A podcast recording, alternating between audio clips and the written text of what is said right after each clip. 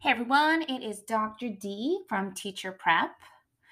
I decided I'm going to do a solo podcast today and connect with all of you, my audience, and let you know just how much I appreciate your voices, your feedback, your comments, just everything that has really been strength for me to push through 2020. It has been a challenging year on so many fronts, from isolation and feeling disconnected from everyone in the world to, you know, losing my father and not being able to spend time with family. 2020 is definitely one for the books, but now it is the last day of 2020 and it's time to reflect. I just woke up this morning and went into my office and rearranged everything. I realized after having a really good conversation with a friend of mine yesterday that I need to be open to shifting. I need to make space to change, and I'm not doing that. I'm too stuck in coulda, shoulda, woulda instead of focusing on what's really happening and what's going on right now in my life. And for some reason, that can certainly cause a lot of anxiety and uncertainty and doubt and fear, all of those emotions that we need to just focus on and think about collectively, what am I doing with these feelings? How am I processing them? Am I stuffing it and holding it all in? Because yikes, when that happens, I know for me, I get even more anxious and restless. Or am I channeling it in productive and positive ways? So all of these things collectively really matter, especially as a teacher, right? Because what we bring into the classroom has a ripple effect. It affects our students. It affects our relationship with our own children or our partners. All of our energy collectively has an impact on others. And in turn, it has an impact on how we perceive the world and how we perceive the future and what we're going to do next. So these things are so important to consider as we wrap up 2020 and we think about what we're going to do next. So I just want to share with you my ideas. And as I shared, today is really the first day for me for 2021. Cleaning out, making space for new things is very cathartic. So before you go back to the classroom, make a shift. Whether that's doing something that you've been wanting to do for such a long time, like start an exercise regime or, you know, eat healthier, be more organized, right? The shift. Don't wait till 2021. Do it now. Don't wait until, you know, something else falls into place. Do it today. And I strongly believe that by doing something every single day, over and over again, whether it's starting a meditation or yoga practice and just starting small with 2-3 minutes and then building on it, because it will build and it will grow just like everything else if we put the energy and effort in. But don't wait, start today. So that is my first bit of advice for you guys, for my listeners out there. And also want to take the time while you have a little bit of a break is to just reflect. You know, I think too often, at least my experience working in the classroom and in the teaching profession, and we tend to focus on the negative. We tend to focus on things that are out of our control. And yes, it can be exciting. And yes, you know, I think in many ways we fall into a trap of the drama, right? It's like a roller coaster ride. Let's just get real. And there's something that's very addictive and very familiar with the drama cycle. So break free from that. It does, you know, some of the most challenging things for us can be wonderful opportunities to grow and to reflect and to make, you know, a shift. And I keep talking about this shift. So start with the positive and reflect.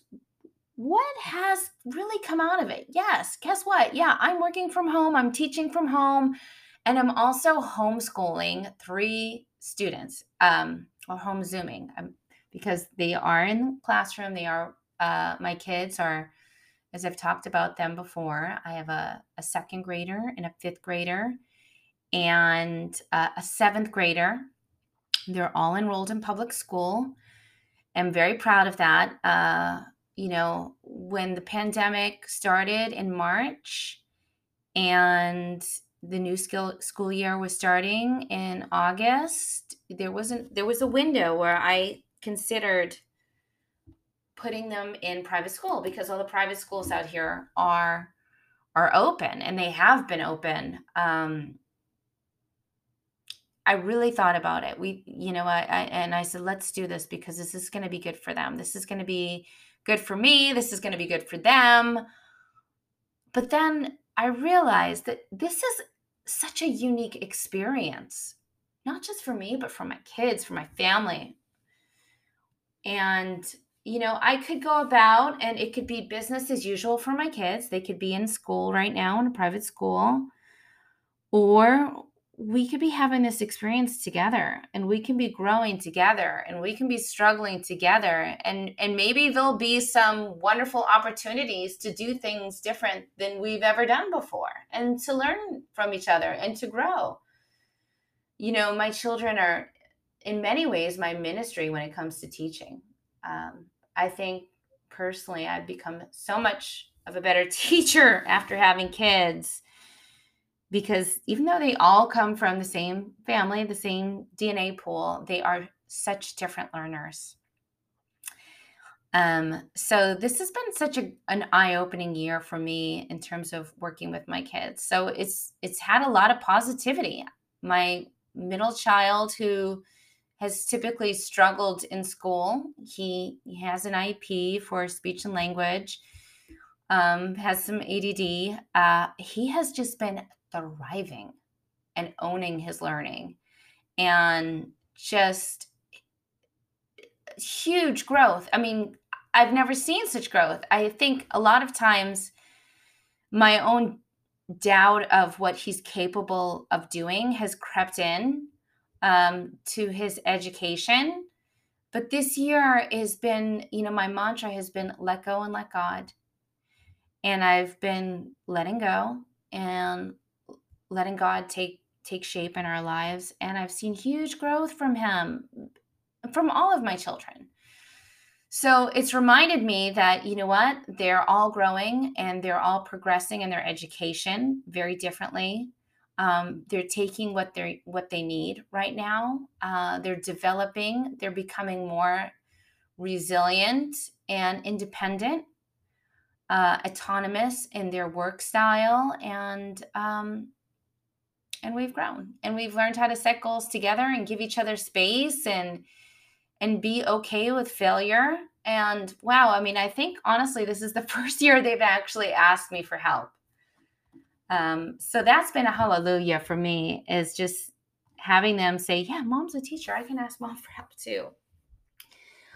But, reflect, whether you have kids or not, what has been positive in your life? What have you seen? What have you been witness to that may not have possibly happened had it been, quote, business as usual? Number 2, after you've taken some time to reflect and think about some of those positive things that are happening and that you've seen, give yourself some kudos. I don't think we do this enough as teachers. I think for me personally, in the classroom, I was constantly just going from one thing to the next, and never really kind of like stepped back and said, wow, dude, I'm rocking this. Like, there are some things that I'm doing so well right now. Feedback, that's been huge for me. I've been giving incredible feedback to my students. And I've been feeling a lot more comfortable with being really constructive with the kinds of feedback that I've given them, very specific, very clear and connected to what I'm looking for, the learning objective. And that has been huge. And I'll tell you why it's been huge for me is that for some reason this year, I've been getting so many emails from my students, giving me shouts out, telling me how much they appreciate me, telling me how much they've learned from me. I don't honestly think I've gotten that, at least at this volume, in all of my years in the classroom. So it's really been a good growing space for me to say, I need to give good constructive feedback. And I think it shows my students that I care. And it's, you know, obviously we know the value of having those personal relationships, but we can show our students that we care through the feedback that we give them, through the comments, emails, connections, phone calls, whatever it is, all of those things. And that sends a really powerful message. So number two is, what are some things? Yeah, give yourself some kudos. What are you doing that's really rocking? And that brings me to number three, which is, how are you connecting with other educators, right? Because when it comes to it, as teachers, we all have assets, we all have strengths, and we all have areas for growth. So it's so critical that we take the time to connect with other teachers. And, you know, if you are teaching remotely right now, that might look different. And so think about ways that you can connect with other teachers in the profession, whether that's, you know, getting on Twitter and putting your first tweet. Okay, you can send a tweet out, or you can search a hashtag on a topic like distance learning and see what other teachers are doing, or join a professional learning community on Twitter. I know I belong to several, like EdTech and math teachers and new teachers, professional learning community on Twitter, and just sending a tweet out, connecting, you know, getting onto some EdTech chats or some professional learning social media groups, and sharing with them, sharing stories, and sharing advice. It's gratifying for us to be able to, right? We're in the helping profession because we enjoy helping others. It's fulfilling. So if you're feeling like this is not a good space for me, think about how you can connect with other educators, how you can make others feel good, because in doing that, you yourself will feel good. And if you want to send me a tweet, you can always do that at Teacher Prep Tech on Twitter, or join one of my Facebook groups, Making Math Connections or Teacher Prep. There's so many out there, and it's helpful to join a Facebook group in your subject-specific area. So, or a content area where you feel like you need to grow. So maybe you're feeling like, I really need support in technology. Join a Google Classroom Facebook group, or Teaching with Tech Facebook group. So doing those types of things is going to fill our buckets, right? Because as teachers, we are constantly consuming information. We're constantly reflecting on our practice. We're thinking about ways that we can be more effective, but we also want to fill our bucket. We can do that by sharing our stories, sharing our advice with other teachers. So get connected with other educators. And then once you've done that, set some goals. It's going to be 2021 in just a few hours, people. So what are some goals that you have for the new year? And just like any good action research, you want to think about, I have a goal. How can I connect this goal to some research that's out there? Some of the literature on, you know, supporting English language learners, or some of the literature on, you know, supporting students with disabilities. So whatever your goal is for the new year, and I say Set a goal that's both personal and professional. That's what I do every year. So for me, my professional goal is to continue with my podcast and be more consistent, professionally speaking. And I want to write another book. I've been very passionate about math projects as a way to teach interdisciplinary for many, many years. Since I started teaching, I've always done project-based learning, and I love it. I think it's so valuable to foster a love of mathematics and to teach for transfer. And it makes the content come alive. So for me, that's been a huge passion, and I want to set another goal. I'm going to do that right now, to write a book in 2021 on teaching project-based learning with math. And I'm hoping that will get done. So that's my professional goal. And then set a personal goal. My personal goal is to just spend some more time with myself. I know that's kind of bizarro, but I feel like, I need to kind of be okay with being alone more. My kids are going to be older. They want to be more independent. I need to be comfortable with being by myself, taking walks by myself, reading more, doing things on my own. And I think by doing that, I'll be more available for my kids. I know that sounds weird, but I think the more I can go inward, the more I can give outward. It's kind of like that whole oxygen mask phenomenon. You can't help someone else until you put on your own oxygen mask, right? So I'm feeling like I need to put on my own oxygen mask, and then I can help out more people. So that's where I'm going. I'm going to go inward a bit.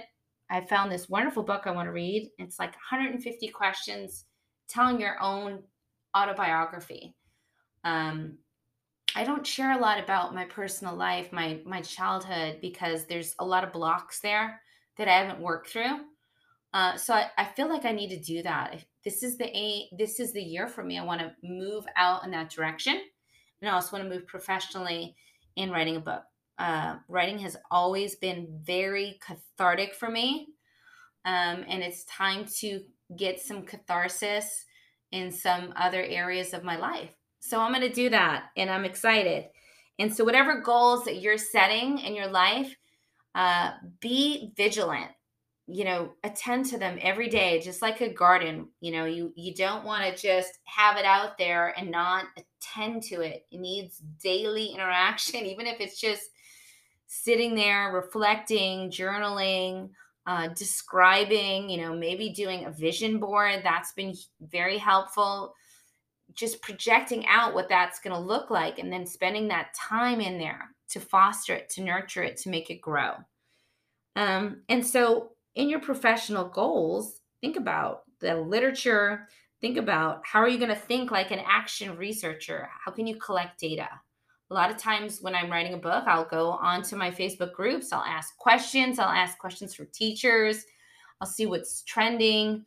And so collect data from your students, ask them to participate in a survey and share their insight with you, or even do a small group with your kiddos and ask them about their learning style and what's working well and how they're learning during this year. I know many teachers are going to continue with distance learning. So take the time to reflect, and maybe that's a goal of yours, is to be an expert at distance learning. So take time to connect with your kiddos, take time to ask them what's working, and set some of those goals so that you can continue to grow professionally. And as we wrap up 2020, I hope that you continue to listen to this podcast and to connect with me. What are some topics that you want to hear about? What are some burning questions that you have? And let me know, so I can bring in my advice and my wisdom, what I've learned, and also bring in other experts in this area to really grow a professional learning community where teachers feel connected. So I want to thank you so much for your listenership and for continuing to be part of this podcast and and let's make 2021 the best year ever. This is Dr. D, and I look forward to bringing you new and innovative podcasts with experts out there from all over the world, and we'll make this the best year ever.